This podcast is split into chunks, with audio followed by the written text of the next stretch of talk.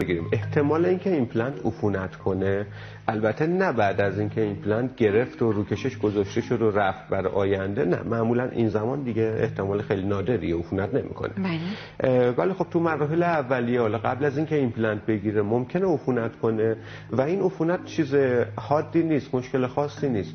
مراجعه می‌کنن حالا اگه نیاز بود عفونت تخلیه میشه تخلیه میشه. اگه نیاز بود فقط دارو داده بشه دارو داده میشه. و واقعا مشکل حادی نیست. بله. نگرانی خاصی ایجاد نمی‌کنه. بسیار متشکرم.